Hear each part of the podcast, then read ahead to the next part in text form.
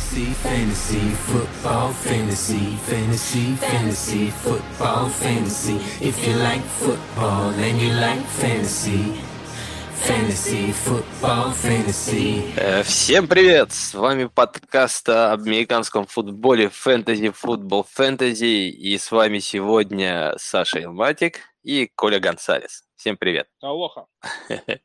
А, Сегодня мы с вами поговорим о новостях, которые случились у нас на прошлой неделе, подготовимся немного к новой неделе и поговорим также о тех командах, которые, ну, дадим парочку советов тем командам, которые, может быть, не совсем удачно начали этот сезон, ну, по крайней мере, не так, как хотели. Вот. А Если что, как бы наш подкаст э, нужно обязательно слушать, нужно обязательно на него подписываться, заходить ну, в чатик, э, общаться, становиться нашими патронами. Э, Если хотите, приходите смотреть с нами футбол также по выходным. И то еще. В принципе, все, да. То перейдем сразу к новостям, Коль? Давай, да, тем более новостей много. Э, Да, причем новости такие, как бы некоторые очень э, сказать, с широким спектром. Вот первая новость, э, это, которую хотели обсудить, это травма апокалипсиса в Нью-Йорке, по сути, потому что там живых людей все меньше и меньше остается. Э, Сломался давно уже Стерлинг Шепард, не играет, да, не играя э, Голодой, ну, точнее, он должен был играть, потому что там пошло не так, он не играл. А, Потом Кадериус Тони остался один, но в итоге игру до конца не доиграл, потому что его удалили. Ну, как я понимаю, там никаких санкций не будет, он в следующей неделе будет. Да, уже объявили точно, что он играет, все нормально. А, вот. И получается, что... А, Слейтон еще, по-моему, тоже сломался и не вернется на этой неделе. То есть, как бы, скилл позиции игроки, они все перетасовались.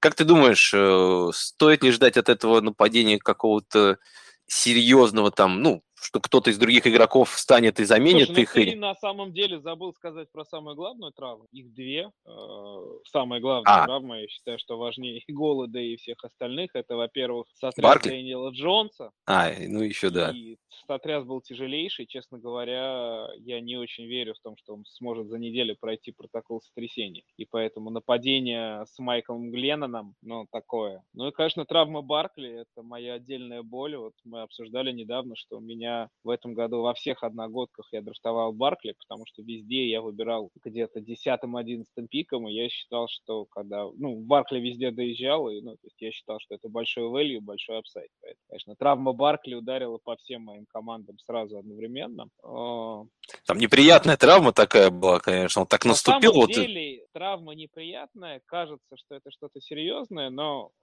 все, кто играл в сокер, знают, понимают, что такая шишка, которая мгновенно набухает, ну это Мгм. обычный отек, она может сойти за 2-3 дня. Я был, видел, что у нас ребята, которые также подворали ноги, у которых также галики вырастали до неимоверных пределов, через 3 дня уже спокойно играть. Поэтому, ну, я надеюсь, что это намного страшнее выглядит, чем это есть. То, что он выйдет в ближайшие игры, я не верю, но если это просто подвернутая нога и отек, то за одну-две недели это, по идее, должно зажить. И Баркли... Я надеюсь, что это все, все закончится просто испугом, а не аэром и какой-то серьезной травмой. Ну, да, это я здесь согласен, что выглядело все, мне кажется, намного хуже, чем может быть, но я тоже не думаю, что недельки-две, я думаю, он точно отдохнет. э, Это же еще не первая травма уже в этом году у него, поэтому сезон, конечно, получается скомканный у него. А по ресиверам-то что думаешь? Э, Тут-то, мне кажется, с раннерами-то мы вот говорили как раз в подкасте, что его-то заменят. Вот насчет Дэниела Джонса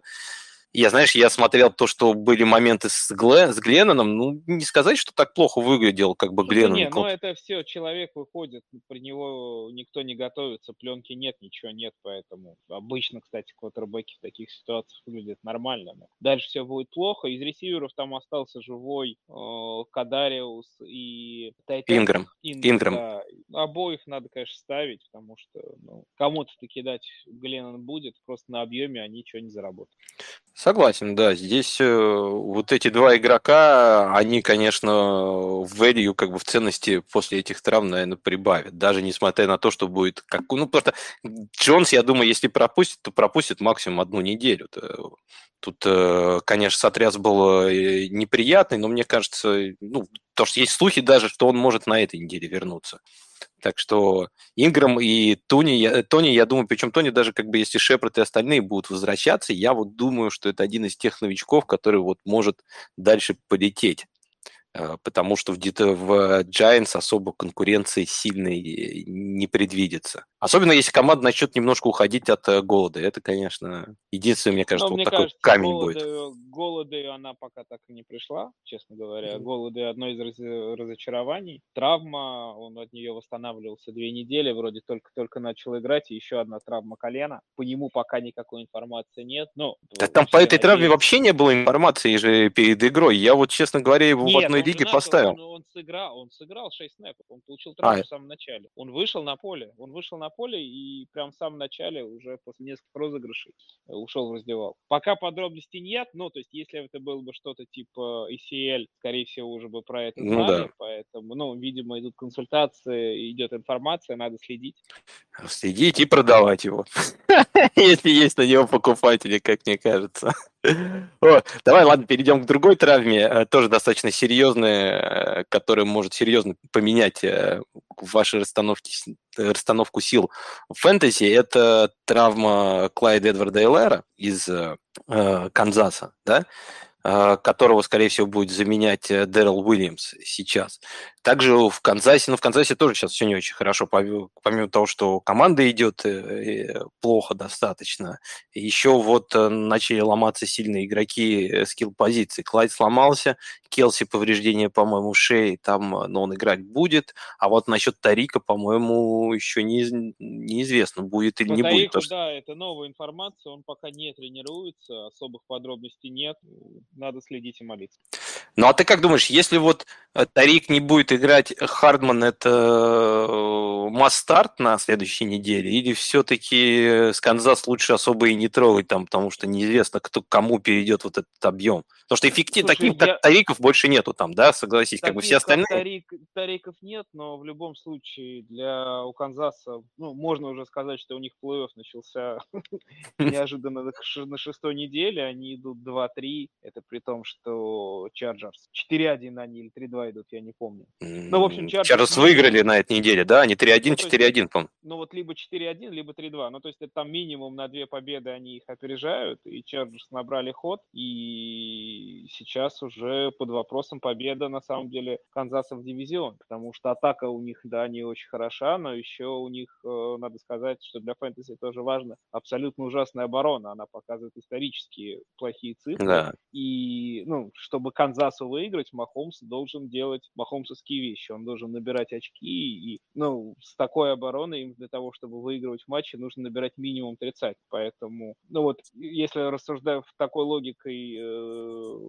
довольствоваться, то получается, что все игроки skill-позиции Канзаса должны стартовать просто потому, что они будут набирать за счет объема, за счет того, что команда будет набирать очки. Поэтому, как ну, угадать? Как... Слушай, ну, смотри, Кого ставить? Хардман в любом случае, ну, э, явно, что даже если он сейчас, даже мы говорим не про династии, про одногодки, в любом случае Хардман – это игрок flex-позиции, да, и здесь с точки зрения upside а, мне кажется, вам сложно будет найти кого-то круче Хардмана с таким upside ом на flex, поэтому, ну, Хардман для меня, у меня ни в одной лиге его нет, но если был бы, я бы его ставил, и там может быть и 20-25 очков легко. Но ты имеешь в виду, это если Тарик не играет, да? Если да, Тарик да, играет... Ну, есть, конечно, если Тарик играет, ничего не меняется. И то это VR4 где-то там? Да, да, да, да. Это надежда, mm-hmm. если какой-то тачдаун залетит, это там 7-8 очков, но еще больше. Ну, здесь согласен, да, конечно, если старика не будет, то хоть вот мне не нравится как бы э, Микол Харден, ему сколько давали уже возможностей, сколько в него там э, его пытаются использовать, у него все равно вот не идет, ну, не Тарик он. И, ну, конечно, если его не будет, то может, хоть какой-то объем стабильный у него появится. У него появится, мне кажется, небольшой такой пол. Он будет не самым, конечно, высоким, да, да, но да. хоть что-то. Здесь и пол, и большой потолок. Ну, это хорошая ситуация. Мы его качество игрока, я думаю, сейчас обсуждать бессмысленно, а для фэнтези это прекрасная опция на этой неделе. Да, ну, с другой стороны, если не будет Тарика, я считаю, что, например, ну, если уж совсем у вас все плохо, может быть, стоит, если, например, вы играете в лиге, где у вас не один флекс, а несколько флексов, там, два или три, то, может быть, туда стоит попробовать какого-нибудь Джоша Гордона на удачу поставить. Это я вот, бы поднимал может... тогда не Гордона все-таки, я поднимал тогда на удачу Демаркуса Робинсона. Робинсона все-таки? Ну да, ну, вера в Гордона, вот там Дима Счастье, привет ему во всех подкастах трубит, что это какой-то талант. Ну да, талант. Джерри Райс тоже талант, безусловно, ну... но проблема в том, что когда это было. Ну, Гордон здесь не играл в футбол три года, и, и эти три года даже до того, как он не играл, он ничего не показывал. У него был хорошие сезоны в 13 год в Браунс. После этого он едет только вот на этой статистике. Ну, вот было пару игр, по-моему, у вас или в Сиэтле он выдал неплохие. Слушай, ну, в Сиэтле был ноль, у нас он там, там у, были у вас был, отдельные да. игры, там он что-то ловил, но все это, это история Александра Кокорина, один в один. Это какой-то дикий талант, на котором, про которого все вспоминают и им руководствуются. Но талант футбол не играет. Здесь согласен, согласен. Здесь одного таланта мало. Тогда перейдем в другую команду, где вот как раз таланта и количество игроков, скилл позиций просто зашкаливает. Это Аризона, это единственная команда, которая до сих пор идет 5-0, огненное нападение, и вот оно лишилось своего тайтенда. Макс Уильямс неожиданно так перед сезоном даже его с точки зрения фэнтези, я думаю, никто не рассматривал, а, а он достаточно неплохую роль себе застолбил в этом нападении. Сейчас он сломался, как я понимаю, до конца сезона его больше не будет. И другие тайтенды там не такие, э, правда, я и Макс Уильямс не думал, что он может что-то делать, ловить там и набирать. Но другие тайтенды там совсем уж медленные, они не совсем как бы для именно пасовой игры. Поэтому возникает вопрос, как ты думаешь, э, изменится как-то распределение таргетов э, в Аризоне? Кто-то начнет больше, кто-то меньше, вот, э, или это никак не скажется? Я не думаю, что это как-то скажется. Да, Макс Вильямс прилично прибавил в этом году, хорошо набирал, но опять же, это все дистанция двух-трех недель. И нападение Аризона уж явно держится не на тайтенде. Просто эти таргеты размажутся равномерно между ресиверами. Э, возможно, твой любимчик Рондал Мур получит еще там, дополнительные две-три передачки в свою сторону. А запасного тайтенда Аризона, я даже, честно говоря, не знаю, кто там у них играет. Ну, я бы его даже и не поднимал даже на лавку, даже в династии. А, да, согласен. Я, кстати, тоже, если честно говоря, вот сейчас взгляну, как бы, кто, интересно, Тайтенд сейчас э, в Аризоне, потому что я тоже э, как-то не задумывался об этом. Возможно, а вот, значит... Грин, ну, может быть, э, Хопкинс будет, ну, получит хорошие цифры, потому что на самом деле пока-то Хопкинс показывает стабильную игру, но достаточно среднюю. Тех игр на 30-40 очков, которые мы от него ожидаем, у него пока нет. Ну, потому что очень сильно размазаны таргеты у да, них да, да, внутри да, команд. Там почти у всех одинаково. У угу. них еще и три ресивера, которые одинаково, да, по 8-10 таргетов получают. Еще есть Чейз Эдмонс, который тоже по 6-7 таргетов да. каждую игру ловит. И, ну, и самое главное, я думаю, что Аризона пока играет так хорошо, что им особого смысла Хопкинса и грузить и нет. И сейчас, знаешь, у многих немножко э, представление об Аризоне, то, что они так много набирают, Кайлер бросает, но при этом это не самое пасующее нападение. Они достаточно много еще играют по земле. У них вот именно пасовый, э, пасовый объем, э, как может показаться, вот по, по тем хайлайтам, когда, когда смотришь Red Zone, кажется, что Аризона постоянно только бросает мяч. Не, на самом деле, они достаточно много играют по земле. Вот то, что ты сказал про Рэндалла Мура, э, мне тоже кажется, что вот из всех ресиверов, кто может иметь вот а, подъем это вот Рондал Мур и Хопкинс. Хопкинс, мне кажется, просто из того, что из того, что все-таки игра будет строиться ближе к ну, ближе все-таки больше на нем как бы будут таргетов э, команды в него бросать, потому что чем будут сложнее игры, вот как с Санфраном мы видели концовку, когда нужно было набрать очки, Калер начал бросать на Хопкинса больше. И я думаю, чем сложнее дальше будут игры, чем сложнее будут даваться на победы, тем больше будут задействовать того же Хопкинса. И Мур, мне кажется, почему еще больше будет задержан, потому что вот как раз где, как играл Макс Уильямс, вот эта андерниц игра, где он тайтенды по центру любит, вот это место, где Рондал Мур чаще играет. А за последние несколько э, игр он сейчас так тренд наметился. Если первые две игры был тренд, что Кирк как бы по snap ам, по targets, per routes как бы лидировал над Рондал Муром, то последние несколько игр тренд как раз больше в сторону Мура, чем Кирка идет. Поэтому, мне кажется, вот эти две как бы цели, они больше всего будут э, выигрывать в этом нападении. Поэтому, ну, может быть, и Чейз Эдмонс. Ну, просто Чейз Эдмонс, мне кажется, и так уже э, на пределе своих возможностей более-менее играет. И кажется, как раз э, пол, как бы, конец РБ-1, ну, как бы, высокий РБ-2, низкий РБ-1, он вот так вот играет и так и должен закончить сезон.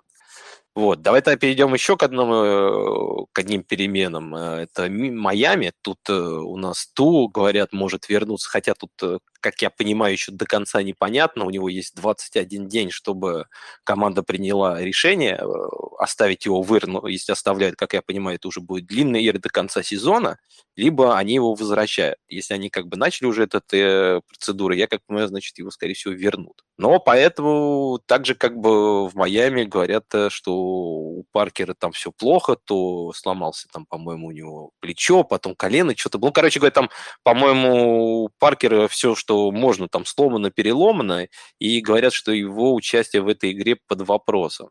У них вылетел еще и Фуллер, который в очередной раз в IR поехал. Но для меня игра Майами – это одно из главных разочарований этого сезона. Я искренне верил в то, что команда о, прямо выйдет на какой-то другой уровень, но они идут 1-4, и просвета никакого нет. И самое главное, что, что то, ну, про Брисета мы и так все уже давно знаем. Ну да. Все, все здесь понятно, что это максимум компетентный backup, который выйдет и не провалит вам одну игру, а когда он старт там, все три игры, но они ни одной из этих игр не выиграли. Но самое главное, что без Туа команда смотрелась очень ограниченно, да. и ТО, ну, пока все больше и больше э, похож на Баст. Опять же, mm-hmm. сейчас, э, если мы посмотрим на драфт 2020 года, то там ТО выбрали над Херберт.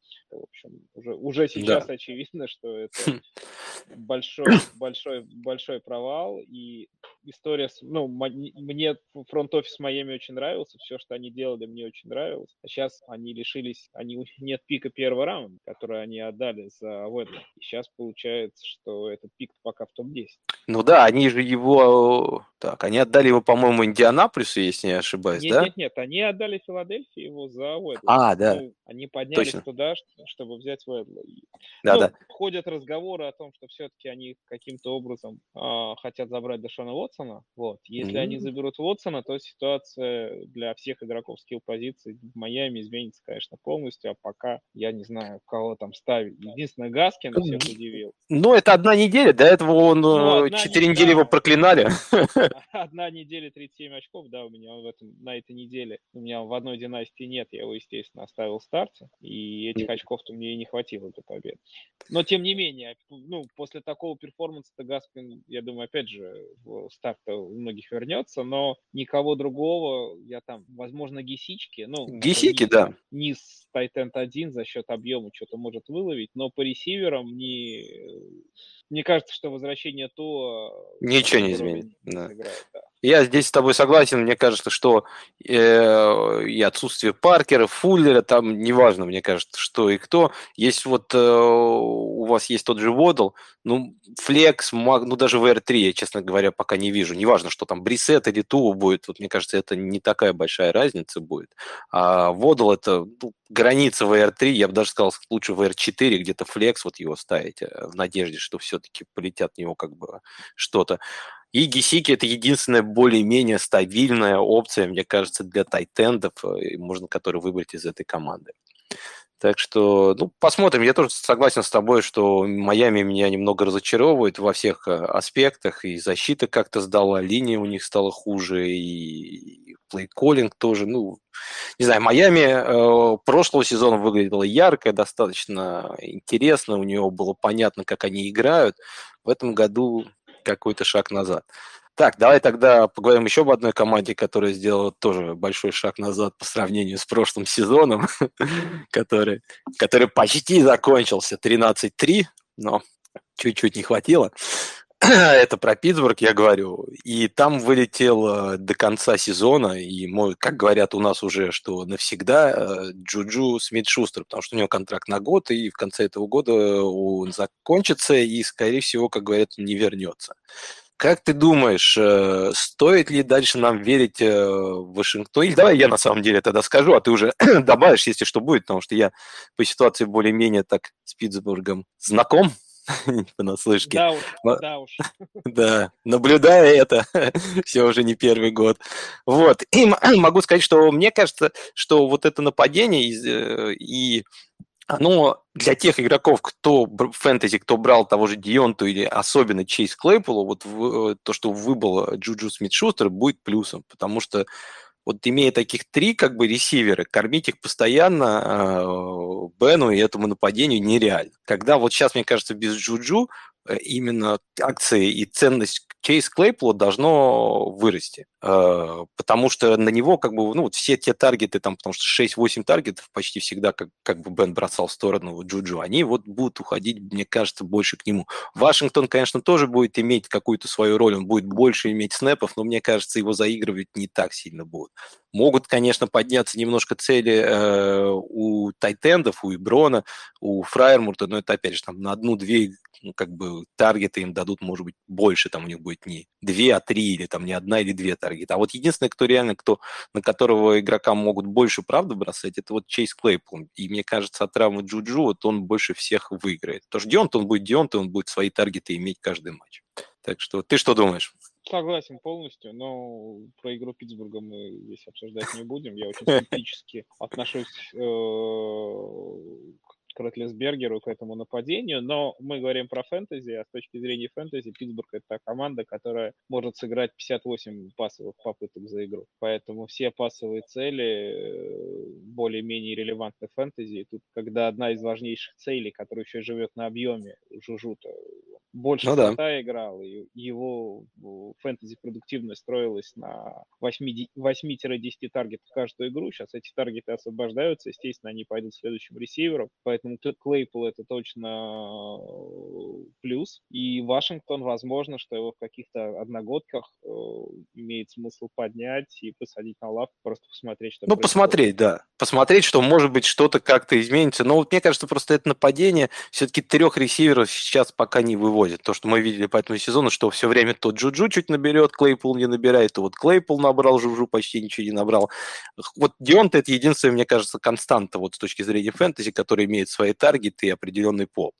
А вот здесь все время второй, третий, как бы кто-то выстрелил, кто-то нет. Сейчас, мне кажется, вот это прям четко будет. Клейпул и Дионта, а остальные будут как бы им подыгрывать. Но я с тобой согласен, Вашингтон это сейчас, э, это мы только предполагаем, так что всегда хорошо как бы взять на подстраховку себе такого игрока, посадить на лавку и посмотреть. Если вдруг конечно, ничего не будет, то просто его на следующей неделе сбросить. Вот. Тогда перейдем еще к одному ужасному нападению тогда и закончим с новостями. Это Детройт. Э, и там до конца сезона тоже вылетел игрок, но с менее ярким именем. Это Сифус, э, Квентас Сифус. Э, и как ты думаешь, это имеет какую-то вообще релевантность по отношению к фэнтези? Или это ничего не ну, изменится. Ну, Детройт... На самом деле, кроме шуток, Детройт сильно превосходит мои ожидания. Э, там вполне приличная команда, которая действительно играет в футбол, которая бьется, которая набирает очки. И, ну, я их уважаю. Я их уважаю, уважаю их нападение, но их нападение, конечно, строится не на ресивера. И поэтому ну, там произойдет просто next man up. Амон, э, возможно, Амон Рассан Браун что-то получит. Э, Реймонд, который в предыдущей игре, в позапрошлой игре поймал два тачдауна, возможно, получит какие-то таргеты. Но в целом это все товарищи ненадежные, и в нападении Детройта рулят э, раннеры и тайтен, которые должны играть э, каждую неделю у вас, а по ресиверам, ну, я думаю, что это просто будет полная угадайка, и каждую игру будет выстреливать кто-то один. Э, вот знаешь, здесь немножко с тобой не соглашусь. Мне кажется, что Амон-Ра все-таки вот последние несколько игр показал, что он же слот-ресивер, и вот э, э, показал, что вот несколько игр, как бы, которые он играл, у него достаточно есть определенная роль в этом нападении, и его все-таки заигрывают. С учетом того, что таргеты еще какие-то освободятся, мне кажется, он вот единственный ресивер, на которого можно как-то смотреть э, в этом нападении, потому что да, наверное, Сифуса по позиции заменит Реймонд, но будет ли он иметь такое же количество таргетов, я не уверен. Тот же Бенсон, ну, я, честно говоря, про него Слушай, мало ну, что посмотри знаю. статистику Сифуса, там тоже не то, что это был да, да, да. каждую неделю. Там одна неделя хорошо, вторая неделя два таргета на, с приемом на 12 ярд. Ну, Согласен. Вот я говорю, поэтому вот мне Амунра вот последние две игры показалось, что вот он на определенный уровень вышел. Единственное, что вот Амунра меня смущает, то, что он не играет только когда Детройт э, в построении с 11 персонал, то есть с тремя ресиверами. Как только как бы Детройт не с тремя ресиверами, о, Амунра сразу уходит. А как мы знаем, они часто играют с двумя раннерами. Это, по-моему, один, ну, сам, один из самых высоких юзач э, в лиге по двум раннерам одновременно на поле. Поэтому, ну, посмотрим. Вот я, если бы кого советовал из этого нападения, ну, наверное, только вот Амонра, опять же, как бы не в старт ставить пока, а посмотреть. Если вот такая же стабильная роль, там у него по 8 таргетов постоянно будет еще вот третью неделю, то мне кажется, что каких-то играх, где у Детройта будет шанс э, побороться, он может набирать. Вот. Так что, ну, это все, в принципе, с новостями, да? Больше-то особо ничего. Да. Это кажется, как да. все самое интересное мы обсудили. А теперь перейдем тогда к нашей главной теме. Мы сейчас э, после, после пятой недели решили поговорить о геймченджерах об игроках, которые, как нам кажется, могут э, немного изменить э, дела вашей этой команды. Потому что сейчас, и я знаю, многие, ну не многие, а какие-то из игроков идут э, в каких-то лигах и 1-4, и 2-3. И, как мне кажется, это хороший момент сейчас, чтобы что-то изменить либо как-то поактивнее поработать на вейвере, побольше зарядить, ну, вейвер прошел уже, да, поэтому нужно будет ждать другого, либо попытаться счастье э, в трейдах.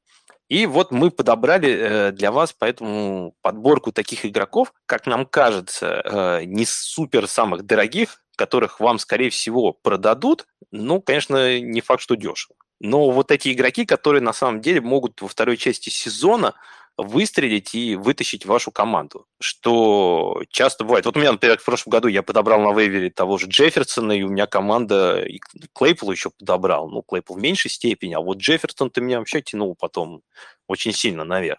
Поэтому, мне кажется, в таких ситуациях, если вы после пяти игр идете не очень хорошо, нужно лучше, ну, нужно активнее как бы заниматься ростером и пытаться что-то делать, потому что под лежачий камень, как знаем, вода не течет. Согласен, Коль? Сто процентов.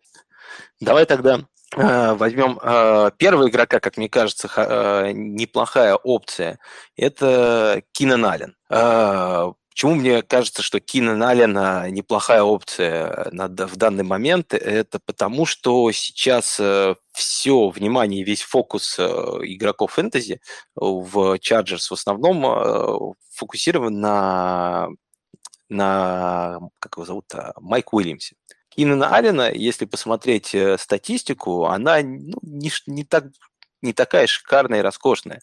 Я уверен, что многие люди, которые его драфтовали, а, они его драфтовали с надеждой, что все-таки он будет набирать больше. И будет набирать, ну, например, как тот же Майк Уильямс, который делает разницу. Потому что сейчас смотрим последние игры, да, он набирает все время больше 10 очков, но вот у него такого взрывной игры за 20 очков еще ни одной не было. А это то, что на самом деле от него ждут, я понимаю.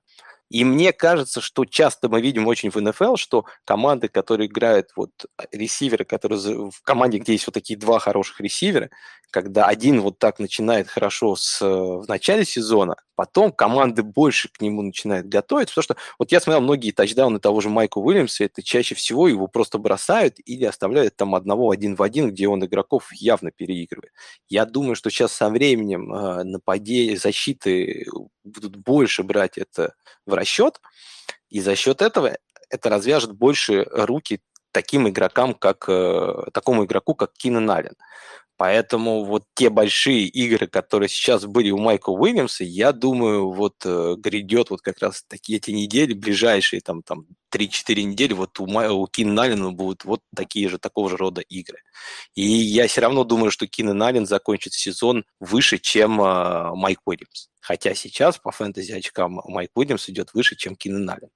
Так что... Слушай, ну, э, у меня мнение здесь чуть-чуть другое. Я согласен с тем, что сейчас Кинан Аллен недооценен, и это кандидатура для Байлоу, но я не думаю, что э, он прямо резко сейчас может ускориться и будет э, набирать какие-то гигантские очки. Мне кажется, что все-таки нападение у Чарджерс сейчас достаточно устоявшееся, каждый получает свою роль. Да, Вильямс, он свое набирает за счет бигплеев, за счет длинных передач, за счет бомб, но рука Херберта такова, что он эти бомбы будет кидать э, не просто каждую игру, каждую четверть он их будет кидать, и Вильямс свое будет получать. Поэтому я согласен, что Ален не до, э, сейчас недооценен, но как лигвинера я его, наверное, не вижу. Я думаю, что он будет где-то на границе. Вот. Ну, не VR2, конечно, но, знаешь, вернее, как не VR3, но и не VR1. Mm-hmm. 16-18 ресивер по итогу. Потому что yeah. сейчас э, интересные таргеты распределяются в Chargers. Там Экелер на пасе работает. И у них два тайтенда в этом году, которые тоже неплохо набирают. И Майк Вильямс все-таки. Поэтому, ну, все топовые игры Кинана Аллена были тогда, когда он получал по 13-15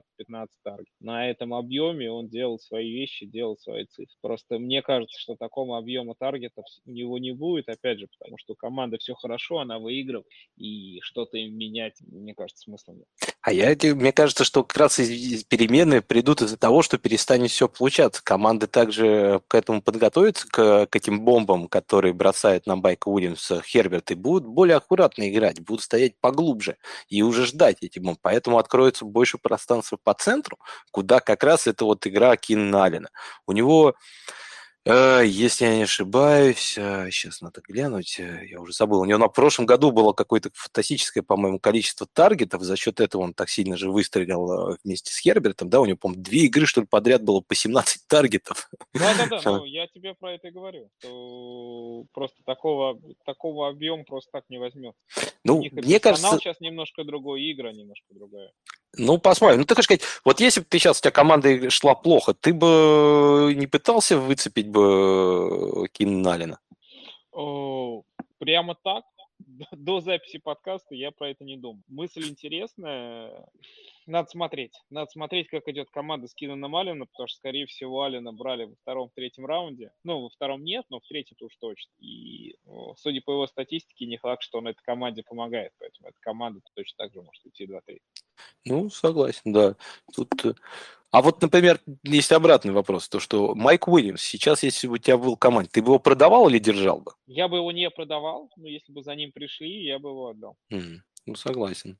Давай тогда перейдем еще к одному игроку, который мне очень нравится, э, как, как он начал это, э, этот сезон. Это ну, два новичка, вот, которые мне в этом году очень нравятся. Джамар Чейз, понятное дело, но его сюда бы не стали добавлять, потому что с ним и так все понятно, он топчик, и я думаю, если вы попробуете его купить, э, то это будет стоить очень дорого. И, да я вообще не, не думаю, что... А, вот ты, ты пробовал, да, уже? Пробовал, да, да, в одной лиге пробовал. В одногодке? Да, в одногодке. Ну, в династии понятно, что он не продается, в одной династии династии, в нашей с тобой династии он у меня есть, и я там радуюсь.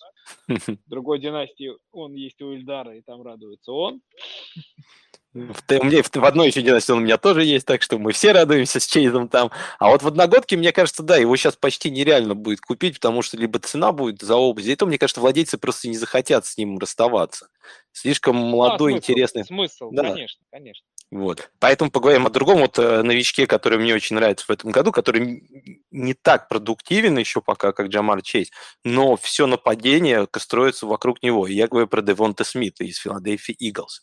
Э, человек, э, у которого просто пока как бы проблемы немножко с тачдаунами, причем у него было два тачдауна, которые ему отменили за счет очень глупых нарушений его партнеров, причем там, ну, правда, очень глупые, причем хорошие как бы плей были, которые вот еще бы там 12 очков, и он бы сейчас уже у нас бы был бы в топ-20 ресиверов, на самом деле, если бы это, если бы эти плеи засчитали. Но и, в общем, если смотреть по тому, как его использует команда, я думаю, причем нападение это в Филадельфии, оно не такое плохое, как э, многие ожидали перед началом сезона, потому что, я помню, перед сезоном говорили, что Филадельфия там чуть ли не за первый оверолл будет бороться, а так смотришь сейчас эту команду, у них и защита хорошо подтянулась, и э, в нападении появился план на игру.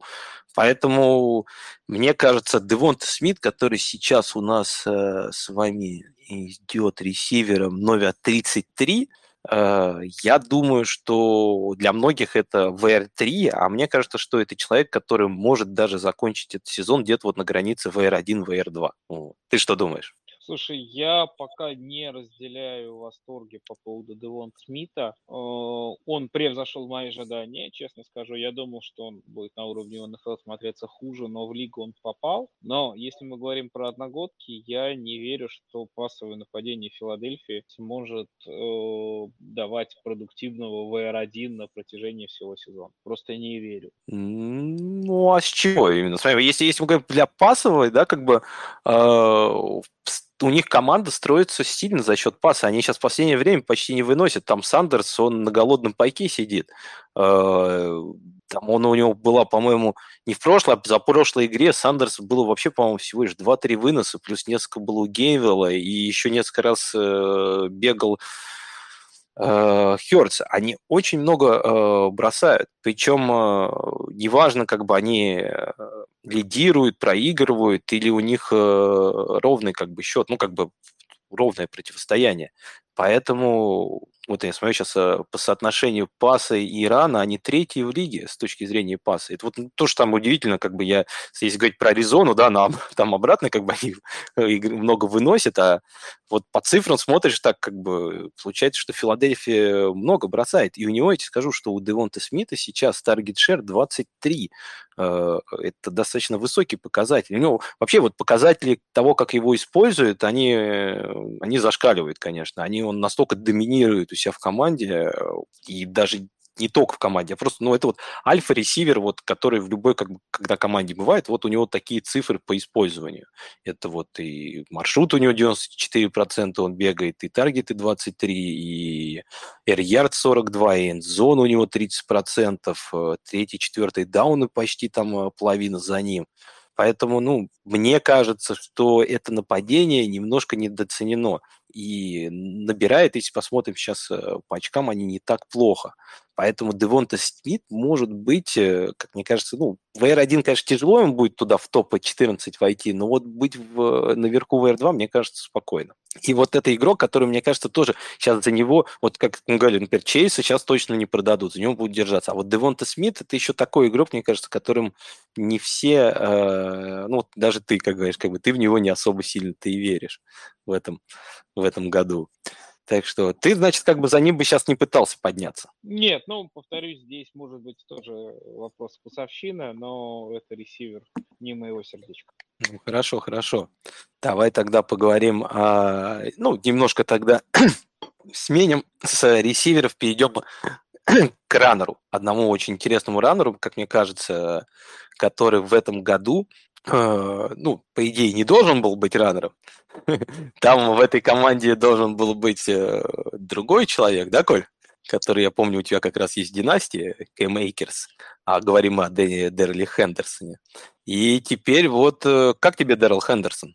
Слушай, он выглядит неплохо. Он выглядит неплохо, и здесь как раз этот игрок мне нравится. Я считаю, что вот он достаточно недооценен, и э, ситуация с его травмой повлияла, потому что он, по сути, две недели пропускал. И, кстати, там Сони Мишель выходил, тоже выглядел неплохо. Но угу. нужно понимать, что когда них вынос здоров, хороший. У них всяко, у них сильное нападение. У них сильное нападение, и в этом сильном нападении, когда Хендерсон здоров, он, очевидно, и РБ-1, там нет комитета, он получает порядка 80% э, доли всех выносов. Поэтому у него пока еще не было супер прорывной игры, но с таким юсаджем она, возможно, каждую неделю, поэтому здесь я с тобой согласен полностью. Хендерсон э, по потенциалу вполне может быть РБ-1 э, по итогам сезона.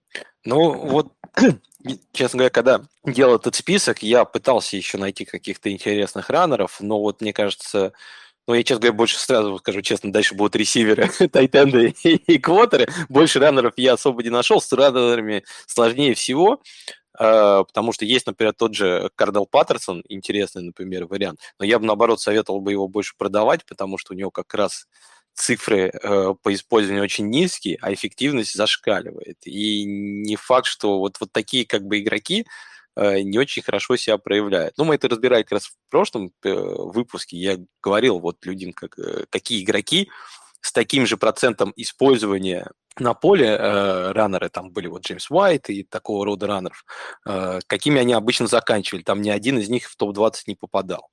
Поэтому, а вот как раз Дэрил Хендерсон, мне кажется, что вот он играет как ты правильно говоришь, в очень хорошем нападении, причем очень, мне кажется, хорошем выносном нападении. У них очень хорошая линия, и они ну, хорошо как бы Маквей строит вот э, вынос, что было с Герли, что было с Эйкерсом в прошлом году. Мне кажется, вообще у них э, всегда у Маквей был хороший ну, вынос. Ну, кроме одного года, когда линия не работала, по-моему. Вот, ну, понятное дело, когда линия не работает, там тяжело что-то сделать на выносе.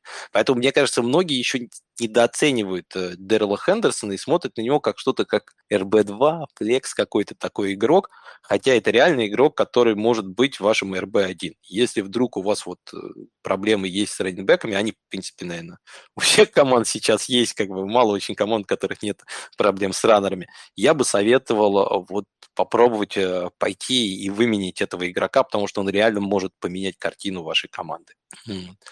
Так, э, давай еще тогда дальше перейдем немножко по ресиверам. Два таких. Э, один более очевидный как бы ресивер, который андерачивит, это Эйджи Браун, которого не очень получил, задался этот сезон.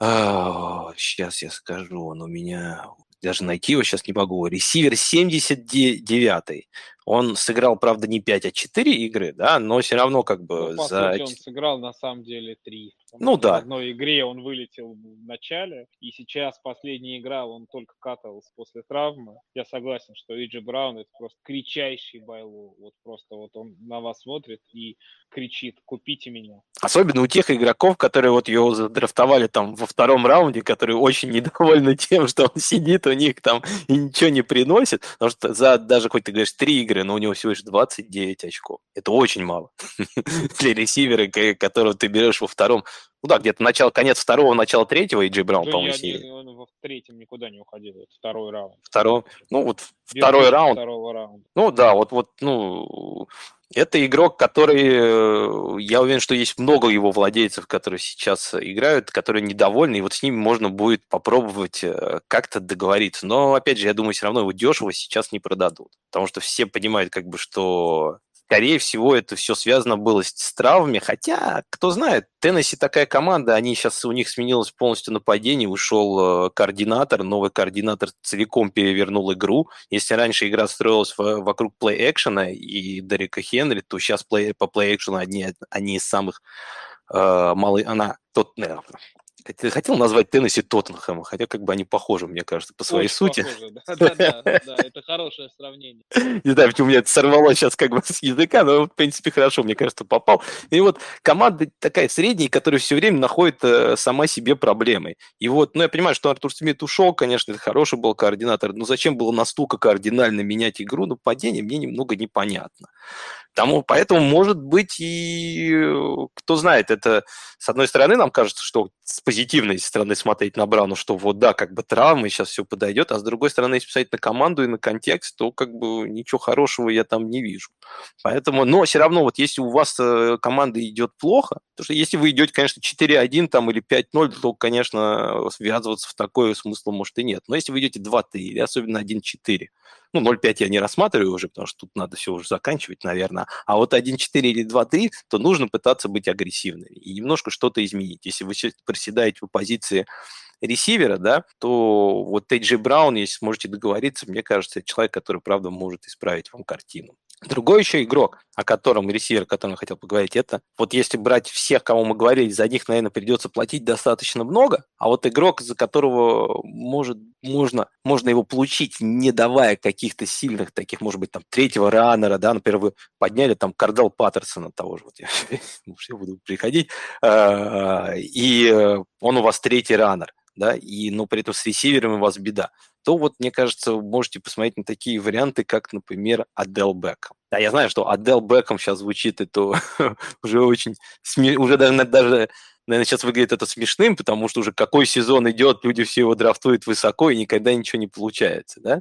Но если смотреть на команды, и, вообще вот когда я выбирал игроков, я старался смотреть на команды, э, где хорошие, либо есть хорошее нападение, либо хорошие ресиверы, которые просели. Вот у Адела э, команда смотреть, если на ее нападение, она играет достаточно хорошо. Она набирает очки. Да, была вот эта игра с э, Миннесотой не очень удачная, но все остальные достаточно удачные игры были у этого нападения. Оно чем-то, мне кажется, похоже на нападение Сан-Франа, где тот же э, Диба Сэмы находит себе место набирать очки. Если Адел, вот сейчас особенно с учетом того, что Лендри не должен вернуться в ближайшее время, мне кажется, Адел может выиграть таких пару игр, как, как Диба вот выдавал. Не уверен, что он сможет прямо, конечно, быть там VR1 в этом году там, или VR2, но вот вернуться э, и стать фэнтези-релевантным игроком в этом году, мне кажется, у Адела может получиться, если он, конечно, останется без травм. И опять же, я говорю больше с позиции того, того, той, что если у вас все плохо в команде, и вам, например, не продают таких игроков, как Эйджей Браун, Девонта Смит и Кеннен Аллен, то вот Адел Бекхэм – это бы еще игрок, с которым бы я рискнул. Ты что думаешь, Коль? Или уже все поздно, поезд ушел, им таких как бы не надо вспоминать? Ну, мне кажется, что ты прав в том смысле, что это поезд ушел. А, ты все абсолютно верно говоришь про нападение э, Кливленда, что это драйвовое нападение, которое действительно много очков набирает, но есть один нюанс, этот нюанс все меняет. А, у них драйвовое выносное нападение, и выносное нападение много набирает. И э, все их нападение основано исключительно на выносе. Посмотри, даже в последнем последнюю э, вот игру с Chargers, где они там сколько, 42 очка набрали, Мейфилд mm-hmm. ну, не показал ничего. У них пас, у них нужен просто для того, чтобы немножко разгрузить и дать отдохнуть Луну. Даже последний драйв, когда им нужно было проходить все поле, они все равно там отдали две передачи, все остальное время двигали мяч Там э, не доверяют Мейфилду, его ограничивают, ему э, там, там квотербек это прокладка для раненбека, вот и все. Согласен. И именно поэтому я не верю в то, что там какой бы ресивер талантливый не был, будет набирать много. А Одел Бекхэм, ну, жалко и грустно это признавать, но я не верю, что он талантливый ресивер. Это человек, который едет с ярмарки. Ну, здоровье, оно оказалось у него о, не желе... он оказался не железным, и травмы сделали свое дело, он потерял скорость, он не может остановиться от той травмы. И верить в него в том, что он может вам перевернуть сезон, ну, не знаю. Единственное, единственное в том, что вот есть логика в твоих словах, и с ней я соглашусь, что Бекхэма можно купить реально очень дешево. Ну, то есть прямо супер дешево. Вопрос в том, что этот человек, я не верю, что он что-то перевернет, что он будет набирать там 8-10 очков за игру. Наверное, да. Наверное, да, просто потому что он будет первым ресивером, и там особо никого других ресиверов в Кливленде нет. Но то, что он будет набирать, как ты говоришь, как Диба в тридцатнике, ну... А почему нет? Я не, вот я см... не вижу таких цифр. Ну, тут смотри, значит, э, ну, я как понимаю, то, что ты больше не веришь в игрока, потому что если посмотреть по пассовым возможностям, я, я согласен. ни в игрока, ни в нападение пассовое, вот одновременно. Ну, смотри, пассовые нападения э, Кливленда, вот э, то, что Бейфилд бросил бросков, не меньше на самом деле, чем э, Лэнс и Гарополо вместе в э, Сан-Фране. Они, в принципе, бросают и комментируют приблизительно по одному и тому же как бы образу. У них, в принципе, нападение, мне кажется, чем-то похоже у Сан-Франа и у Кливленда.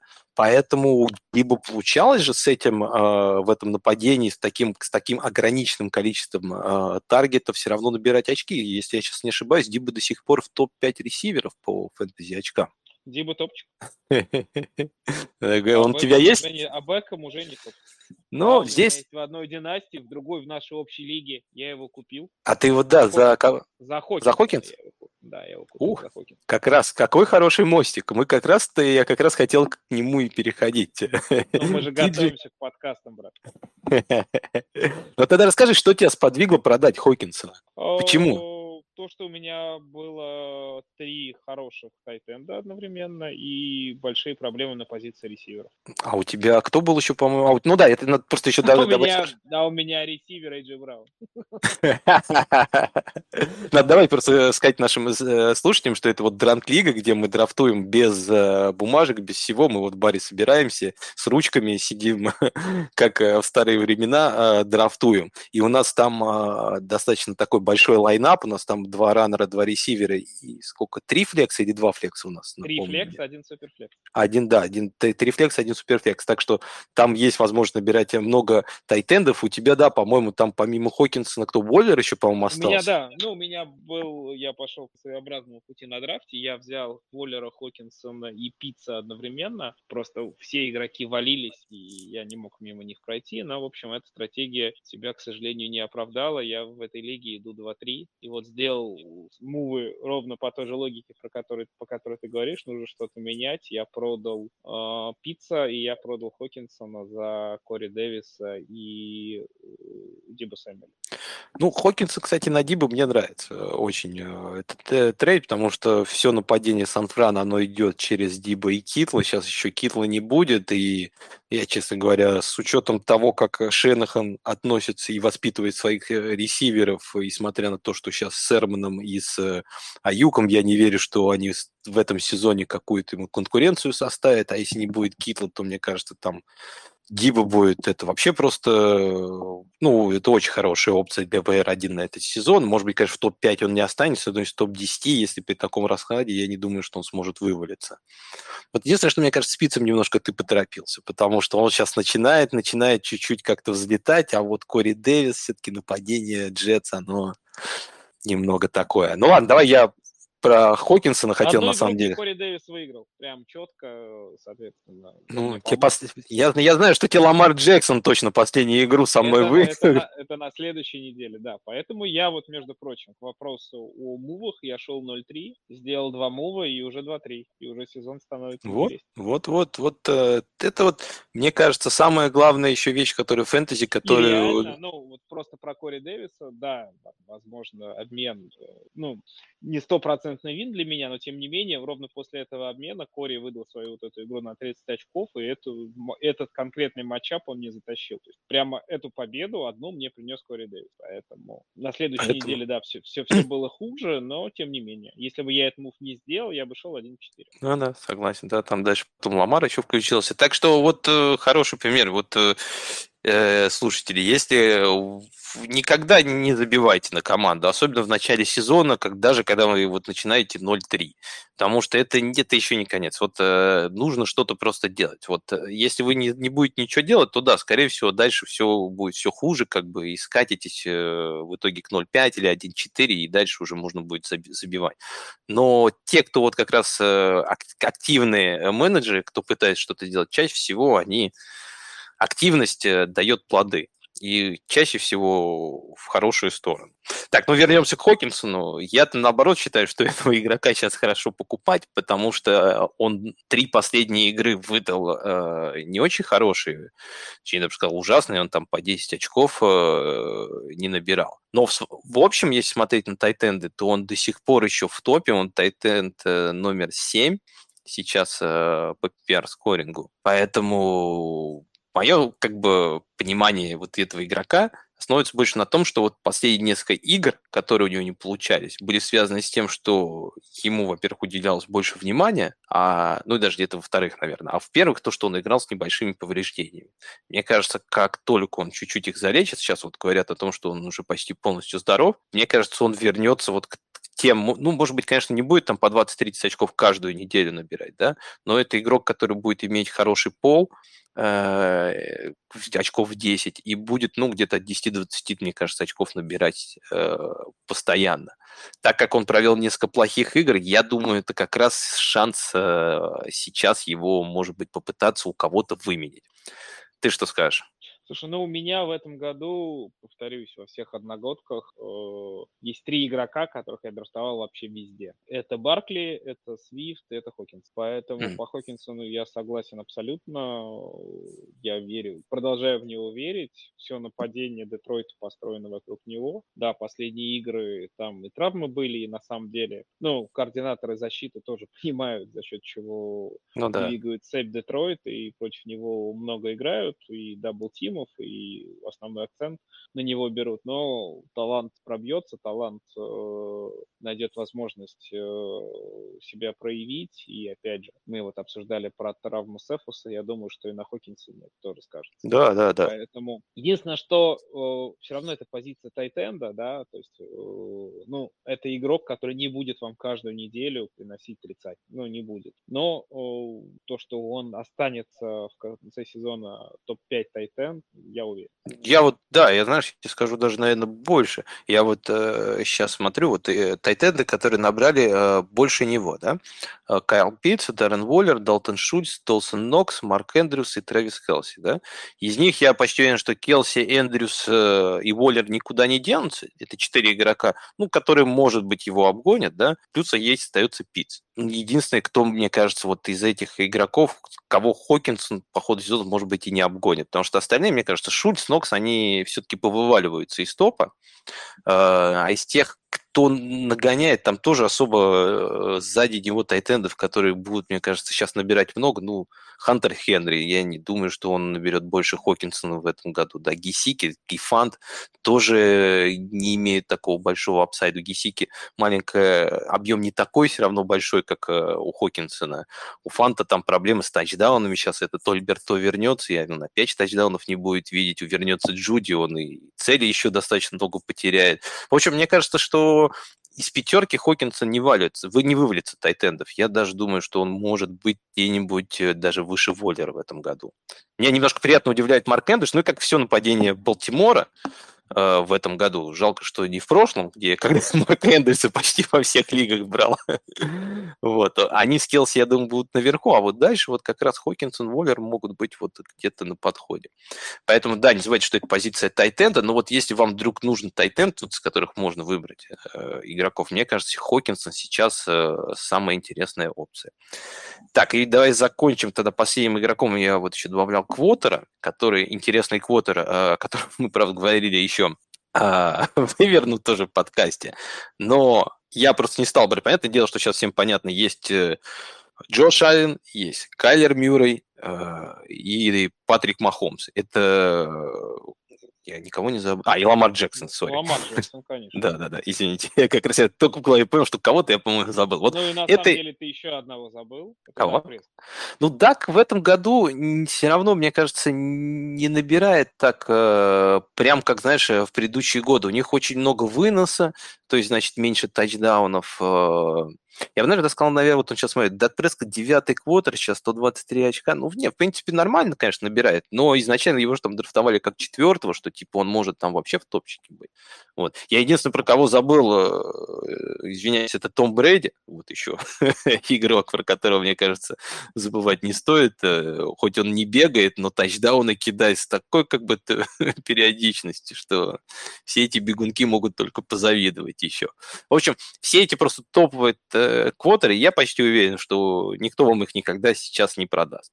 Даже в, в одногодках, я думаю, ну, чтобы их получить, это, ну, точнее, не в одногодках, я имею в виду даже в в лига с одним квотером, потому что, ну, понятно, в суперфлексе такие активы будут уходить просто очень дорого.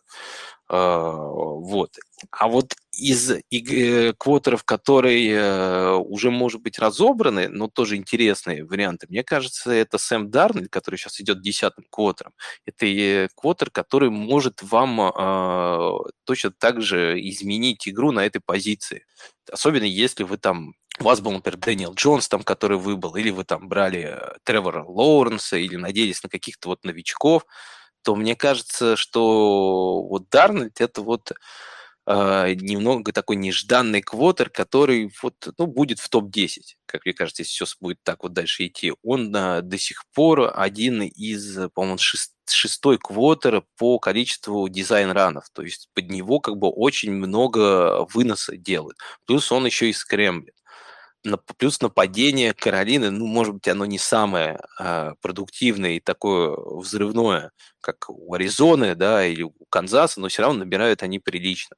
Поэтому, мне кажется, двигаясь дальше по сезону, Дарнольд будет только идти выше. Дарнольд и Хёртс. Ну, Хёртс тоже, я думаю, сейчас будет тяжело просто уже купить. Потому что все уже, как бы, мне кажется, поняли, что Хёртс это человек, который только ногами там в каждую игру 10 очков набирает, поэтому имеет всегда хороший пол, неважно, как он будет бросать. Поэтому ты что думаешь вот по квотеру? Как тебе вариант с Дарнольдом или думаешь, есть какие-то интереснее как бы люди сейчас? Слушай, я не вижу вариантов интереснее, чем Дарнольд, но и Дарнольд мне не очень нравится. У него вся его статистика это 5 тачдаунов у насных, э, которые он набрал. Да, он значительно больше скрэмблет и, и выносы заточены под него. Вопрос в том, э, будет ли это продолжаться в течение всего сезона, потому что координаторы защиты тоже это прекрасно видят. Все-таки Дарнольд не такой атлет, который который исключительно на таланте своем выводит. У него это все эти выносные тачдауны, это вопрос схемы и вопрос того, как выстроится нападение. И я уверен, что это все историю прикроет. Мне вот из таких раннеров, честно говоря, нравятся два человека. Они супер, э, они супер дешевые. Они, я уверен, что лежат на вейвере, но они сезон могут э, перевернуть. Это Филдс и Лэнс. Два квотера новичка просто за счет того, что это как раз те квотеры квотербеки, которые каждую игру могут набирать 100 ярдов с тачдауном ногами. Это тот чит-код, который для квотербеков э, ну, очевиден, и много набирают квотеры, которые показывают игру двойную, ну, квотербеки двойной угрозы. Ну да. История как с Хёртсом. Именно поэтому, то есть Филдс и... Ну, Филдс мне, вот, честно говоря, не нравится. Вот Лэнс с тобой согласен, но Филдс, знаешь, вот все-таки, ну, все-таки должна быть нормально, ну, не, ну, хотя бы более-менее неплохое, ну, даже не то, что неплохое, но хотя бы среднее нападение. Потому что вот э, я смотрел на Чикаго, мы в прошлом э, выпуске как раз обсуждали и Робинсона как раз много. И вот смотря на нападение Чикаго, это самое, у них самый маленький объем по нападению, по плеям э, и самое неэффективное использование плеев. То есть, ну, это, ну, это прям финиш, как бы. Хуже не придумать, как бы. Они меньше всех играют, и еще хуже всего, и, и еще меньше, самые, самые неэффективные, как бы, в лиге. Поэтому, мне кажется, пока сама команда и нападение не станет, э, ну, хотя поймет, как она должно играть, там прогресса не будет э, даже ну, с точки зрения фэнтези, я имею в виду не футбола, а именно фэнтези, у Квотера даже, который будет бегать. А вот Лэнс, э, это вот э, интересный персонаж, потому что он в, не в этой последней игре, а предыдущей, вот когда его поставили, он там за одну половину набрал 15 очков, в основном только за счет ног. Хотя вот целую игру провел, уже было не так хорошо. Ну, новичок, ну, который... Ну, честно говоря, он мне совсем не понравился. Я вижу, что он не готов к НФЛ вообще. А, не готов. Ну, а ты знаешь, человек, представляешь, но человек же... для фэнтези Иг... это все не так важно. Да, но просто надо не забывать э, еще людям, что это человек, который играл э, в студентах не пойми где. Он там играл не в супер каком-то элитном дивизионе, он там играл прям чуть ли не на приз там э, не пойми чего, и при этом он еще один год до НФЛ ну, не играл вообще нигде. То есть он там до этого сезона получается, что где-то, по-моему, порядка 400 там, с чем-то дней вообще футбол э, в официальных играх не, не участвовал. То есть, ну, прилично это как бы не то что шажок, это как бы гигантский прыжок получается как бы от там первенства до качек как бы до статора в НФЛ. А он это прошел очень, за очень короткий период. Поэтому здесь, э, мне кажется, стоит Именно подождать. поэтому я совсем не, не исключаю вариант, что после боевика вернется обратно Горополо. Но как э, лотерейный билетик Лэнс хорош. Согласен. Вот, в принципе, все, да, игроки, Коля. Есть еще кого добавить, если там есть какие-то вот у тебя э, варианты, или, может быть, какие-то другие трейды ты проводил уже в этом году? У меня просто что-то с трейдами пока не так срасталось. Вот, кстати, интересный трейд я провел, в, наоборот, в лиге, где я очень хорошо иду. Я в этой лиге иду 5-0. И ко мне сам пришел человек, который идет 1-4. Он ко mm-hmm. мне сам пришел с трейдом, и он мне предложил обменять его Рассела Вилсона на его, моего Бриджвотера.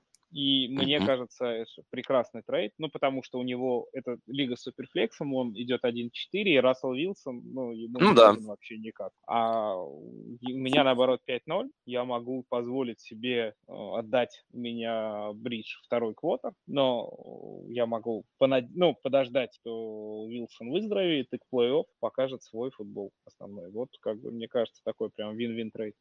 Ну, я, да, согласен, что вот если вы идете плохо, и у вас еще такой игрок, как Рассел Уилсон, который вам 4 недели точно не поможет, это сейчас э, неплохой вариант для обмена, потому что Рассел Уилсон, мне кажется, даже, вот, даже не в суперфлексе, это квотер, который может делать разницу тоже, потому что это все-таки живой... Здесь тоже э, есть риск, на самом деле риск состоит в том, что Сиэтл плохо идет. Плохо идет, и... да плохо играет, и вполне возможно, что за эти пять недель, пока Вилсон будет лечиться, они все проиграют, просто Вилсон, ну...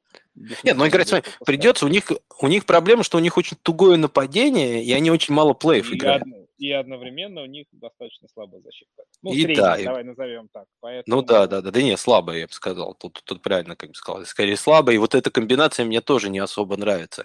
Но при этом Рассел-то сезон начал неплохо. У него пару игр там было прям бомбических, когда там ну, на, Рассел, на лоб хорошо начинает. Проблема Рассела Вилсона в том, что в декабре он сдувается. Это уже не первый год.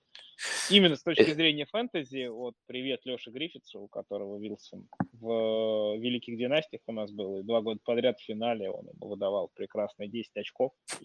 Я, я уверенно выиграл. Понятно. Ладно, давай тогда перейдем уже к вопросам, э, которые задавали нам на этой неделе. Так, первый вот мне вопрос попался от Аякса. Если вдруг пишется, что ля-ля-ля, короче, что там с Калифом Реймондом? Ну, с Калифом Реймондом все нормально, он в Детройте, На самом деле, вот, мы поговорили. Пока мы подкаст, важное... А, Халиф Реймонд, сорян, я его перепутал. Я хотел рассказать, что пока мы писали подкаст, Дамьян Вильямс уходил в ковид-протокол, и нет информации о том, вакцинирован он или нет, потому что если он не вакцинирован, он однозначно пропускает следующую игру, и поэтому Херберт, да, поднимайте и держите на лавке, возможно, это старт. Да, кстати, вот да, а, еще такая вещь э, для тех, кто не очень хорошо я идет. Я вот, пожалуй, прямо сейчас, пока ты рассказываешь, в одной лиге это делаю. Да-да, в дранг-лиге, да, я вот тоже уже пошел туда. Быстрее. Уже, уже, я уже там. В общем, э, я хотел сказать еще такую вещь, что не забывайте э, быть тоже быстрее своих Э, а, а черт, там нельзя поднять. Он, да, да. Будьте быстрее еще своих конкурентов, не забывайте делать некоторые вещи наперед. Особенно вот вы, когда выставляете лайнап перед э, своими играми, посмотрите на свою скамейку и посмотрите на некоторых игроков. Ведь по-любому у вас там найдется пару людей, которые вы будете смотреть вот с мыслью, что, блин, чего-то они у меня делают. Вот зачем они мне на самом деле нужны? Если вы видите таких игроков, скидывайте их и берите каких-нибудь там бэкапов, которые будут играть э, на этой неделе, и особенно чуть позже будут играть. Потому что, ну, кто знает, что случится, особенно с раннерами. Если это вот с раннерами самая частая вещь, которая работает. Поднимите нескольких таких бэкапов, которым там не хватает, там буквально какой-то травмы одного игрока.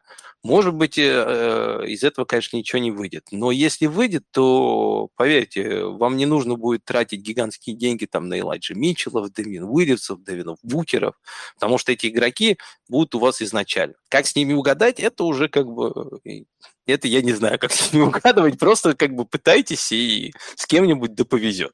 Вот.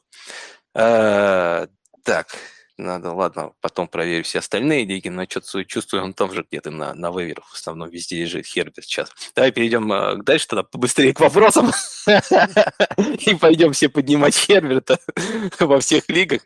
Э, играя на движке NFL.com при переходе в свою команду Приложение предлагает оптимизировать мой состав с учетом прогнозируемых очков моих игроков. Внимание, вопрос. Есть ли исследование статьи, насколько данная функция жизнеспособна? Сам не нашел. Ну, я исследований не делал, я иногда смотрю, что они предлагают, но, честно говоря, есть некоторые э, проджекшены и некоторые цифры, которым я иногда присматриваюсь от некоторых э, экспертов. А, NFL.com, например, в них не входит. Там Fantasy Pros, э, Football Guys, это я вот не смотрю. Есть некоторые просто специалисты, к чему мнению я иногда прислушиваюсь, смотря на то, как они выстраивают свои рэнкинги. но не более, как бы, вот все оптимизаторы, я, ну, я, я смотрю, мне интересно, что они предложат, но обычно все равно выбираю свой вариант. А ты что скажешь, Коль? Согласен, абсолютно. Ну, зачем вообще тогда играть в фэнтези, если за вас состав будет движок выбирать? Нет, здесь, понимаешь, как... Играйте автодрафтом, и все. Ну, то есть я согласен с тобой, что любую информацию надо э, уметь анализировать. Ну, то есть э, то, что говорит вам движок про средние очки, это какой-то один еще из там, э, дополнительных гирек, которые можно на весы положить. Но полностью слепо им доверяться смысла никакого нет, потому что на самом деле все эти, ну, все эти очки это какая-то математическая формула, и все. А здесь мы, которая основана на самом деле исключительно на статистике. Там нет ничего другого, кроме как э, статистика. А каждая игра, она все-таки э, складывается по-разному, и никакого предиктора, который бы анализировал да, да. там нет. Согласен. Вот к одной, особенно вот из одного места статистику брать, я вот особенно люблю. Я вот люблю иногда смотреть на разницу в проджекшенах некоторых игроков на разных ресурсах у разных специалистов. Когда я вижу разницу большую, что вот они как бы кто-то очень сильно расходится, вот я к этим игрокам стараюсь больше просто присматриваться еще. Вот. А так по одному уж точно как бы не ставлю. И, а насколько это хорошо, ну, вот я говорю, я не доверяю ей, поэтому, значит, наверное, не очень хороша. Так что каждый делает выбор для себя как бы свой. Поэтому дальше вопрос. Перспективы игроков Рейдерс в связи с заменой тренера.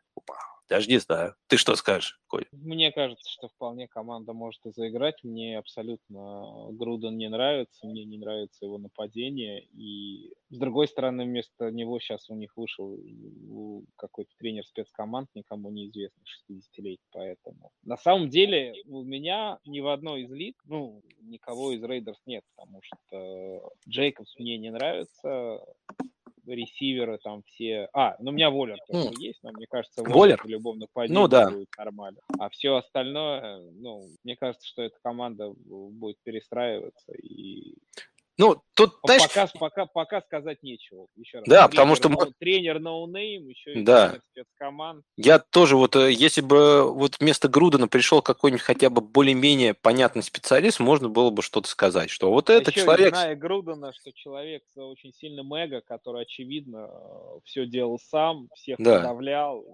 Я не думаю, что какие-то сильные специалисты могли под Груденом работать, мне кажется. Там у него были такие ребята, которые задницу ему лизали и только поддать. Не, ну, может, люди без своего мнения. Не, знаешь, Потому может, даже они имели. Бы, с другими бы Груден просто не сработал. Возможно, нет, знаешь, они, может, даже имели его, просто они были чисто исполнители, которые сами по себе вот, ну, не очень любят принимать решения такие, как бы, которые всегда да, легко да, подавляемы. Да, да. Вот, Но поэтому... Человек просто не сможет работать. Да, да, да, да, потому что слишком тяжело будет. Поэтому я говорю, мы не знаем ничего про этого сейчас специалисты, и что-то угадывать, э, предугадывать тяжело, как бы. Но если у вас воллеры, я не думаю, что-то изменится. Если у вас остальные игроки, ну, честно говоря, э, там от так ничего особо сильно не светило. Ну, и здесь, я думаю, пока их трогать особо не стоит. Единственное, что вот, может быть, Ренфру чуть меньше будет использовать, потому что Гудун его очень любил. Но кто знает, может, и новый специалист его тоже будет любить, потому что там другие игроки хуже. Ладно, дальше вопрос это Тони или Кукс из Хьюстона? Локета на лавку или Джину Смит сможет? Тони или Кукс из Хьюстона? Я что-то не очень понял вопрос. Что за Тони? Кукс-то я понял, кто? Может быть, Кадериус? А, тут имеется в виду как бы один или другой. Ну, Тони или Кукс и насчет Локета, я вот э, могу сказать, что это очень хороший вопрос э, для нашего специального чатика Patreon, на который можно подписаться и получить в любой момент ответ по лайнапу э, любого игрока. Присоединяйтесь, э, мы просто Именно вопросы по лайнапу стараемся отвечать там, а в подкасте все-таки больше рассказывать э, про игроков, про стратегии и про тактики. Э, давайте тогда дальше перейдем. Э, что будет с Кадаисом Тони после возвращения Шепарда? Мне Я думаю, не будет. Не будет. Нормально. Я думаю, Кадаис Тони в этом году вот единственное, с кем может быть плохо, это вот с Голидеем. Потому что, мне кажется, с Голодеем. Потому что вот э, Тони, мне кажется, забирает сейчас вот его хлеб. Потому что это, мне кажется, вот его позиция, где он мог бы играть, и вот эти бигплеи, которые сейчас Тони тоже начали получаться, вот могут негативно сказать от него. А Шепард будет Шепардом, будет бегать вот андерницы вот эти и собирать там по 7-8 таргетов, как он и собирал. Ну, если, конечно, Дэниел Джонс вернется, потому что про Гленнона тоже, хоть он в первой игре вышел неплохо, но на, на долгую я бы в Гленнона не особо верил. Согласен или? Сто процентов. Так, потом вопрос э, по Таняну у нас. Стоит ли э, от него что-то ждать в этом году, или цифры прошлого сезона были флюком? Они были флюком. Я сразу говорил еще перед драфтом, что Таняна не нужно нигде драфтовать. Человек в прошлом году вылез за счет гигантского количества тачдаунов, а тачдаунов у него было много из-за того, что у Роджерса был феноменальный год, и он бросил вместо 30-50 тачдаунов. Ну, 50 минус 30 – это 20. У Таняна было 10. Ну, ну, может, не все 10 они, конечно, пропадут, но сразу было видно, ну, ясно было, что в этом году Роджерс не сможет как бы повторить тот сезон, который был э, у него. И то, значит, его и нападение не сможет. И кто-то будет как бы ужиматься. И это явно не Девонтес э, Адамс. Вот и сами делайте вывод. Согласен, Коля, или Математика, сука, ты бессердечная. Все так. Согласен. Какие перспективы у Муали Кокса? Ну, хотя бы, может быть, стать первым тайтендом э, Кольц, что тоже не очень много, как Я бы. думаю, что с фэнтези точки зрения никаких перспектив у него нет. Но да, все да. мы знаем, что каждую неделю есть тайтенд, который на трех таргетах ловит два тачдауна. Ну, да. такие игры бывают. Поставите Мо в следующей игре, принесет вам два очка. Согласен. Мне кажется, вариантов э, даже на вейвере сейчас э, среди тайтендов есть э, даже получше, чем Али Кокс. Джонс поднимайте, и да. будет им счастье. Да, вот мне больше всего нравится сейчас Дэн Ардент в Ягуарах, хоть мне Ягуары не нравится, но человек мне как кажется, бы с улицы... Арнольда просто уже нет. Если есть а, Арнольд, то конечно. Потому что ну, тоже варианты. Ну вот два варианта, которые на этой неделе, мне кажется, были очень хорошими э, вариантами для тайтендов, которые мы и советовали. Так, давай дальше. Что делать с вчерашними топчиками? Роджи и Синглтери. Что-то спрашивает Свят. Я был уверен, что это мрака. Каковы их перспективы? Ну, топчиками Роджи как бы Синглтери... Я думаю, что во-первых, у кого они были топчиками. Мне кажется, что если у вас топчиками были Синглтери и Роджерс, никаких перспектив у вас нет.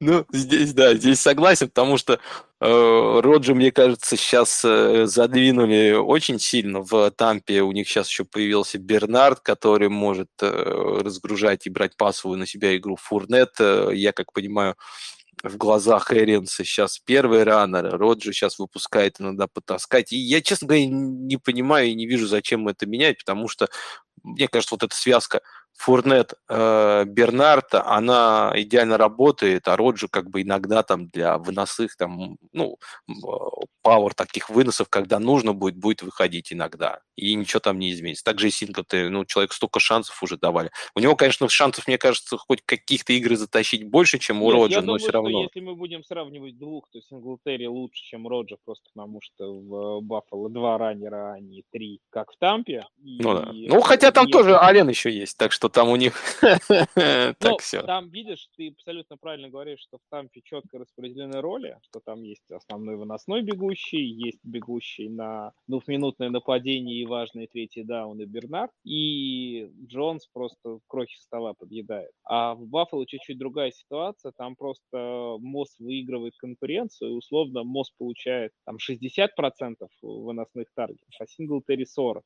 И вполне может быть, что дальше эта статистика изменится, там будет 70 на 30. Но в любом случае Синглтери, по крайней мере, эти 30% имеет, и в случае травмы, э, в случае травмы, например, Мосса, он может там, ну да. вполне быть более-менее апсайдным. А вот даже в случае травмы Фурнета Джон все равно не будет играть. Да, здесь да, я согласен. Я, он в какую-то роль свою маленькую получит, но фэнтези будет нерелевантным.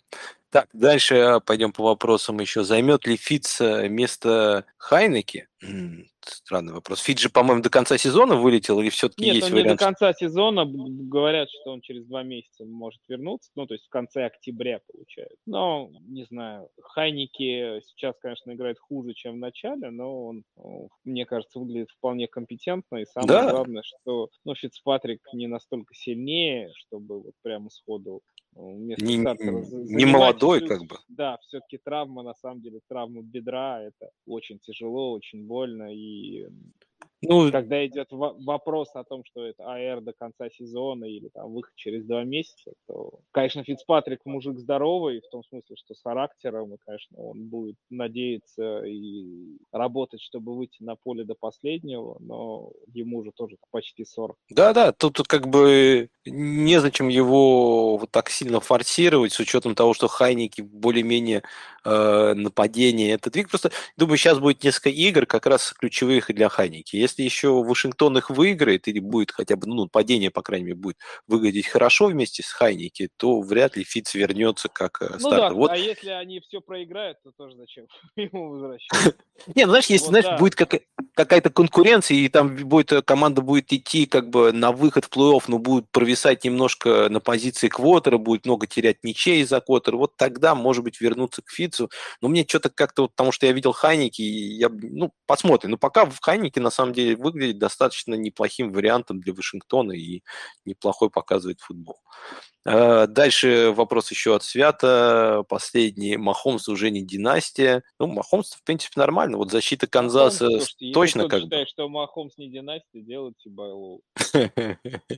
Да, согласен. Как бы Махомс есть Махомс, как бы то, что проблема у Канзаса, это проблема больше защиты, которая показывает там исторически плохие не, ну, цифры. Махомс тоже играет, на самом деле, не лучшую свою игру выдает, тоже здесь надо понимать, но это как бывает. Да, но у него на прошлом, нет, на, по-моему, на прошлой и позапрошлой неделе он бросил 5 тачдаунов и, по-моему, многим там затащил как бы неделя, так что все, все, все относительно, как Махомса все равно имеет очень высокий потолок, как бы, и каждую неделю все равно более-менее набирает. Вот Кайлер на прошлой неделе тоже ничего особо не набрал, если так говорить, как бы. Он там, по-моему, 15 очков с Сан-Франом всего лишь набрал, что тоже как бы мне в одной лиге как бы это сказалось. Особенно, когда напротив играет Ламар, который 55 набирает. Вот, давай еще вопрос про Баффало у нас. Э, способен выйти в Супербол или это фантастик? Кто сейчас самый сильный в AFC? Ну, это не совсем про фэнтези. Самый, ну, Баффало ну, самый сильный в AFC. Баффало думаешь? вполне способен. Ну, пока по состоянию на начало октября, на середину октября, да. Ну, а кто сильнее? Chargers. Ну, ну Chargers, да. Ну, хотя да, в AFC, да. Нет, Баффало, да, я с тобой согласен. команда и одна из сильнейших в AFC, если не сильнейшая вообще. Согласен, сейчас, сейчас на самом деле, если так брать, и вот э, с точки зрения футбола, если говорить не фэнтези, то две команды, которые мне нравятся в каждой конференции, это Баффало и Даллас. Две команды сейчас, наверное, выглядят лучше всего, самые такие сбалансированные. Еще, конечно, мне нравится Аризона, но не знаю, я все равно в ней немножко пока сомневаюсь. Э, но вот если брать две команды, которые очень хорошо сбалансированы, вот мне нравится, это вот Баффало э, и э, Даллас. Так, еще спросим, нас спрашивают про Рукисов, кого ждать прорыва. Ну вот мы об этом уже сказали, про Девонта Спита, скорее всего. Потому что из других ресиверов-новичков пока тяжело что-то как бы сказать. А, потом, а Роба на вейвер? Ты как, сбросил бы и Роба на вейвер сейчас? Ну, я бы его не сбрасывал, но, конечно, это разочарование серьезно. Ну да, я бы тоже сбрасывать не сбрасывал, потому что э, тут зависит больше, здесь проблема не в Робинсоне, а в нападении. Если оно чуть станет лучше, то и Робинсон, может быть, вернется на хотя бы там на свой пол. Вот, так, что у нас сейчас спрашивают, что вообще из пиков первых трех раундов уже пора срезать и оставить надежды. Кого, точнее, кого вообще из пиков первых трех раундов? Ну, это слишком обширный вопрос. Так, backfield 49-х Балтимора и Филов, кого верить? Ну, backfield в 49-х могу сказать, что там был Элайджа Митчелл, сейчас единственный, в кого можно верить. Балтимора я бы вообще никого оттуда не брал, как и из Филадельфии. Ну, из Филадельфии я бы держал и Сандерса, и Гейнвелла старался, но ставить, конечно, ни одного, ни другого. Состав сейчас, мне кажется, вот тяжело. Я сейчас, у меня есть одна династия, Hail Mary, где у меня есть Сандерс с раннинбеком, а Сандерса надо ставить уже сегодня, потому что они играют ночью с Тампой. Я Сандерса посадил. Mm-hmm. Ну, видишь, как бы. Ну, вот я, кстати, у меня был выбор Сандерс или Гаскин. Я поставил Гаскина. Ну, не знаю. Ну, тяжелый выбор на самом деле. Я бы все-таки, наверное, Сандерса. Все-таки мне Гаскин как-то вот в нем не уверен. Я все-таки в их нападении. Слушай, вот... ну, э у меня здесь вопрос он исключительно с тем, что нападение, защита Тампы против выноса Это да. лучшая в лиге, а даже несмотря... Самое смешное, что Гаскин свои очки набрал именно против Тампы. Ну, ну по-моему, там на приеме в основном. Там пасовые тачдауны были, да, а Сандерс на пасе не получает. Поэтому. Там уже, да, знаешь, я вот заметил у них в Филадельфии почти всегда, когда они начинают проигрывать, Сандерс они убирают и ставят Гейнвилла потому да. что, ну, он в пасе, видимо, лучше. Я, честно говоря, вот это не до конца понимаю. Вот сколько я смотрел Сандерса, мне казалось, что он не такой вот чисто визуально, что он не настолько плохой раннер. что он, у него вполне нормальные руки. Ну, да и, ну... штабу виднее, но мне это непонятно. Причем второму уже тренерскому штабу. Это не первый тренерский штаб, который задвигает э, Сандерса. Мне вот это немножко удивляет. Ну, ладно, это проблемы филадельфийские и владельцев Сандерса, но Удачи тебе с Гаскиным, конечно, этой неделе. Ты, ты, это ты где говоришь? Это не у нас, не в драмке, да? Нет, это династия кошки. А, династия кошки-то, ну тогда точно удачи, потому что меня там нету. Вот, так, мы, по идее, все, подошли к концу, поговорили все, о чем мы хотели. Э, не забывайте э, нас слушать, на нас подписываться, писать в чате, Э, становиться нашими патронами. Приходите в Лигу Пап Новую Арену. Это не Лига Пап, которая на Лубянке. С нами смотреть футбол. Э, ты знаешь, кстати, в прошлый раз э, сидели, смотрели футбол, и там был представитель Суперлиги.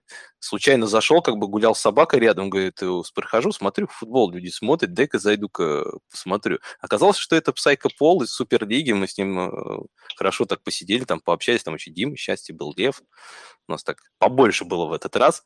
Вот. Э, так что приходите, на самом деле мы очень классно посидели. Тебя, Коль, тоже надеюсь увидеть. Я на этой неделе планирую, да, на прошлой неделе. Меня... Ну да, у вас был чемпионат России еще по, по флаг-футболу. Лев пришел, приковылял, но да, Лев выиграл в финале, а я в финале проиграл, поэтому я А-а-а. оказался не готов. Ну да, ну я, ну я представляю, у вас там, конечно, график был мощный, выходные, как бы два дня там вообще почти с утра до вечера приходилось да, играть. там еще длинные игры, по три игры в день, а каждая игра час.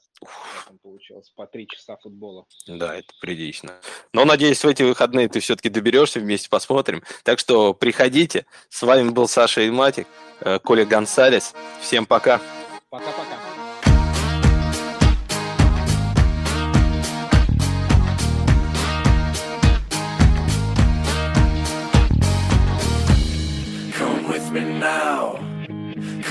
Gonna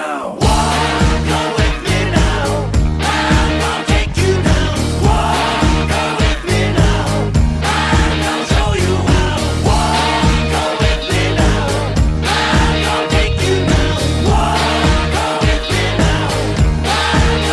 you how.